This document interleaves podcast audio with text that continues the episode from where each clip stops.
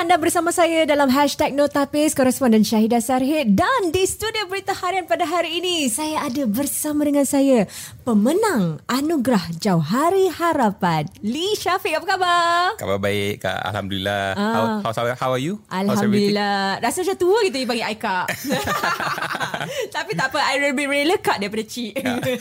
kan kita nak rasa muda sikit Oh betul Ah. betul.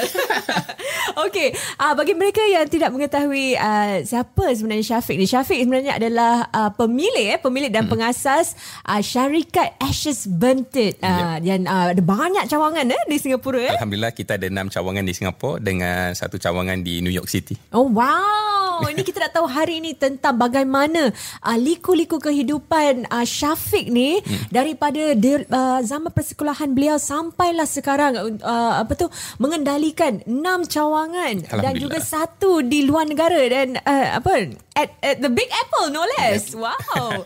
So kita nak tahu Syafiq, uh, apa tu kita dah tahu mungkin bagi mereka yang telah membaca eh antara laporan yang telah berita harian hasilkan mengenai Syafiq uh, menjelang uh, kemenangan Anugerah Johari tu, uh, Syafiq sebenarnya merupakan seorang pelajar ITE. Betul Mm-mm. So, okay wait. So dalam secondary school, di sekolah mana? I sekolah dekat Admiralty Secondary uh-huh. dengan I come from a normal technical stream Normal technical eh? Yes Oh. So dari normal technical stream tu Then lepas graduation I pergi ke ITE lah Then that's where I started I punya journey as a as a chef Okay, so dekat ITE tu you ambil course apa? Culinary arts Culinary Ah, arts. so dah bila I apply kat IT itu, uh, first stage was NITEC. Mm. So dalam bidang NITEC tu it was uh, culinary western. So Okay. kita belajar masak macam mana nak masak western food. Uh, example macam French cuisine, Italian cuisine, you punya pasta, tu semua. So at that point orang ingat western tu chicken chop. Ah, Ah, okay. bila I apply tu At first I ingat Western tu memang chicken chop Fish and chip tu semua Tapi in actual fact Bila dah Belajar bidang masak dekat IT tu kan NITEC It's actually more in depth mm. Dia ada macam Some scientific terms uh, Dia punya cooking method Right. uh, So it's very different Wait, so daripada normal tech tu bila you kat secondary school tu, so kira kan dari segi akademik memang you agak lemah ke macam mana? Okay so uh, Saya ni late bloomer Ah, okay. in, in, in a way lah uh, Pasal dulu uh, Time saya kecil tu Memang kalau Baca buku Atau you ask me to read anything kan I pick up lambat So tak faham mm-hmm. Kalau you suruh I buat practical ah, Dari situlah I faham lagi cepat Okay. mm. So it took me quite some time So bila time normal technical stream tu I wouldn't say uh, Pandai sangat lah kan I I did manage through mm-hmm. uh, I punya At that point Kita panggil GPA ke apa Dia punya point system tu Okay. That time back then uh, Surprisingly I dapat 94 je Okay. So at that point 94 I had very little options Of uh, Secondary school yang I boleh pergi mm. So the only way is I pergi uh, Dari primary school Terus I pergi secondary school Then from Wait, there 94 tu kira kan you punya PSLE score lah, aggregate eh? Ah, Aggregate, correct. Ah. Yeah, so untuk orang less 94? than ah, ah 94. Oh wow, okay. Yeah, so dari sana lah. Then from there, you know, I kerja keras, work hard to to make sure that you know I adapt faster. Pasal ah, untuk saya, I I, I get jealous of people. You know, adik-beradik all doing well. You ada berapa ramai adik dan you nombor berapa? I nombor satu. Uh, then ada tua? adik lelaki uh-huh. dengan perempuan. Okay. Last. So all of them came from like uh, express stream tu semua. So I was the only one in in the family yang datang dari normal technical stream. Dengan untuk dapat 94, you know it's very very low. At that point, dulu kan kalau orang cakap kalau you kat normal technical stream atau you pergi ITE, it wasn't that good. Right. Yeah, so I had a lot to prove ah at that point. It wasn't but I guess it wasn't in the end for you as how people put ITE as an abbreviation. Uh, apa tu so dah lepas memang uh, minat dalam makanan ni sejak secondary school ke macam mana? Okay, Minat minat nak masak masak, ni actually to be honest uh, it came a long way. Uh, dulu time primary school, secondary school I used to tolong makcik saya dekat uh, kantin dekat Tuas. Oh. Uh, so dari sana I belajar masak. Okay. Belajar masak telur, nasi goreng, uh, nasi padang lah. Nasi, nasi Macam padang biasa. boleh you boleh nak pula tolong makcik you dekat gerai I mean it's a hard work.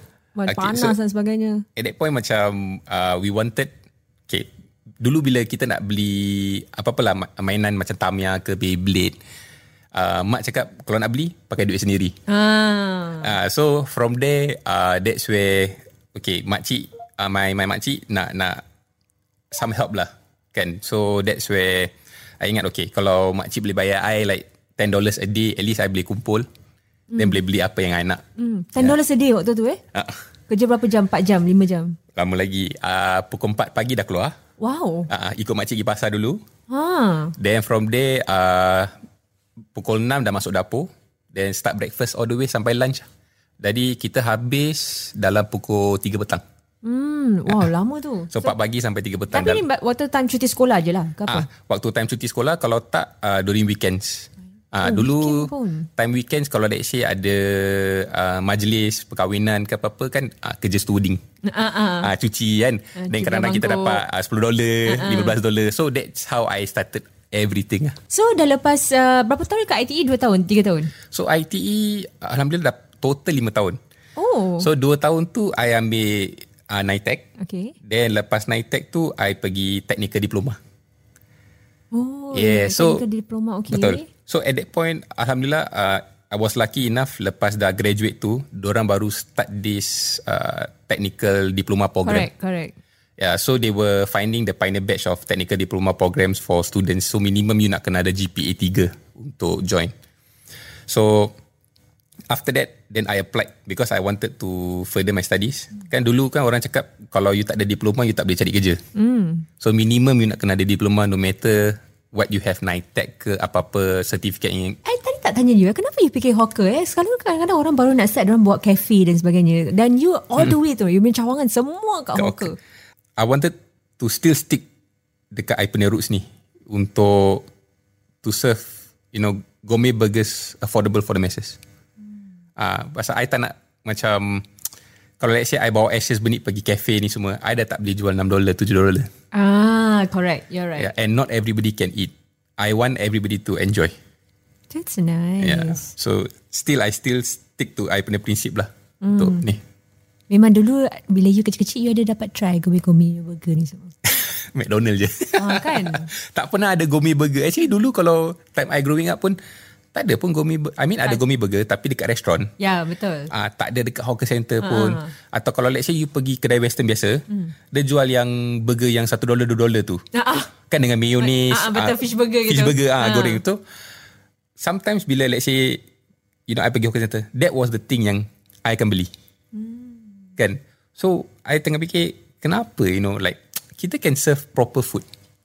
Just like how makcik-makcik put in effort in untuk buat nasi lemak, nasi goreng, kan sedap. Mm-mm. So kalau let's say you instead of processed food, you buat fresh. Kan rasa dia lain. Betul. Uh, and affordable lagi. Mm. Jadi semua orang boleh makan. So that's how it actually all got started and everything. Yeah. Tanya tentang uh, apa tu you punya macam pergi pergi New York ni. Uh, I know uh, Sito approach you. Mm-mm. Yep. Did, did you know him prior to that or what? Actually, I tahu dia as uh, macam food critic. Okay. Dia food critic blogger uh-uh. kan. Tak we are not friends lah, you know, at that point. So bila Sito came down dekat Golden Mile tu untuk pitch kita pergi New York, that's where mentality kita start to change. We wanted to serve halal food in New York. Uh, kita buat survey yang actually dekat New York tu banyak makanan halal tapi susah nak cari burger halal. Oh, really? Yes. Burger halal eh? Burger halal. You you, you okay, you I- cakap New York kan? You name me a few halal burger joints dekat sana. Eh, tak ada. Diorang banyak kebab je. Yes. Kan? Kalau you cakap benda halal is selalunya kebab. Kuya. Correct. Kebab atau uh, yang halal guys. Mm. Uh, these were all the few halal things that people will say lah. Tapi none of them will say that there is halal burgers dekat sana. Mm. So we wanted to do different. We wanted to serve the community, Muslim community dekat New York juga. Mm. And at the same time, we wanted to serve roti john. Wow, itu dia Lee Syafiq, uh, pengasas pemilik Ashes Bentit uh, yang juga merupakan uh, pemenang Anugerah Jauhari Harapan uh, Berita Harian bagi tahun 2022. Kita amat uh, apa tu berbesar hati mendengar kisah uh, jatuh bangun bagaimana seorang pelajar yang mungkin orang fikir tiada masa depan ataupun mungkin uh, apa tu sukar untuk membuat perniagaan sendiri tapi sekarang telah berkembang bukan saja di Singapura tetapi juga di Amerika Syarikat. What life taught me is to be confident in yourself lah. To be, you know, to believe. Thank you very much Syafiq. I'm sure it will inspire ramai lagi penonton-penonton kita, pendengar kita di hashtag Notapis ni juga. Dan uh, dengan uh, anugerah tu mungkin uh, mungkin ia akan dapat memberikan satu uh, suntikan semangat baru untuk terus uh, apa berkecimpung dalam uh, apa bidang makanan dan uh, minuman ni terutama sekali dalam uh, bidang penjajaan uh, pusat uh, penjaja uh, hawker siapa sangka hawker pun boleh dapat uh, terbang jauh eh menebarkan sayap ke luar negara. Kita ucapkan selamat maju jaya kepada Syafiq. Terima kasih. Uh, dan terima kasih sekali lagi kerana sudi bersama kita dalam hashtag No Tapis.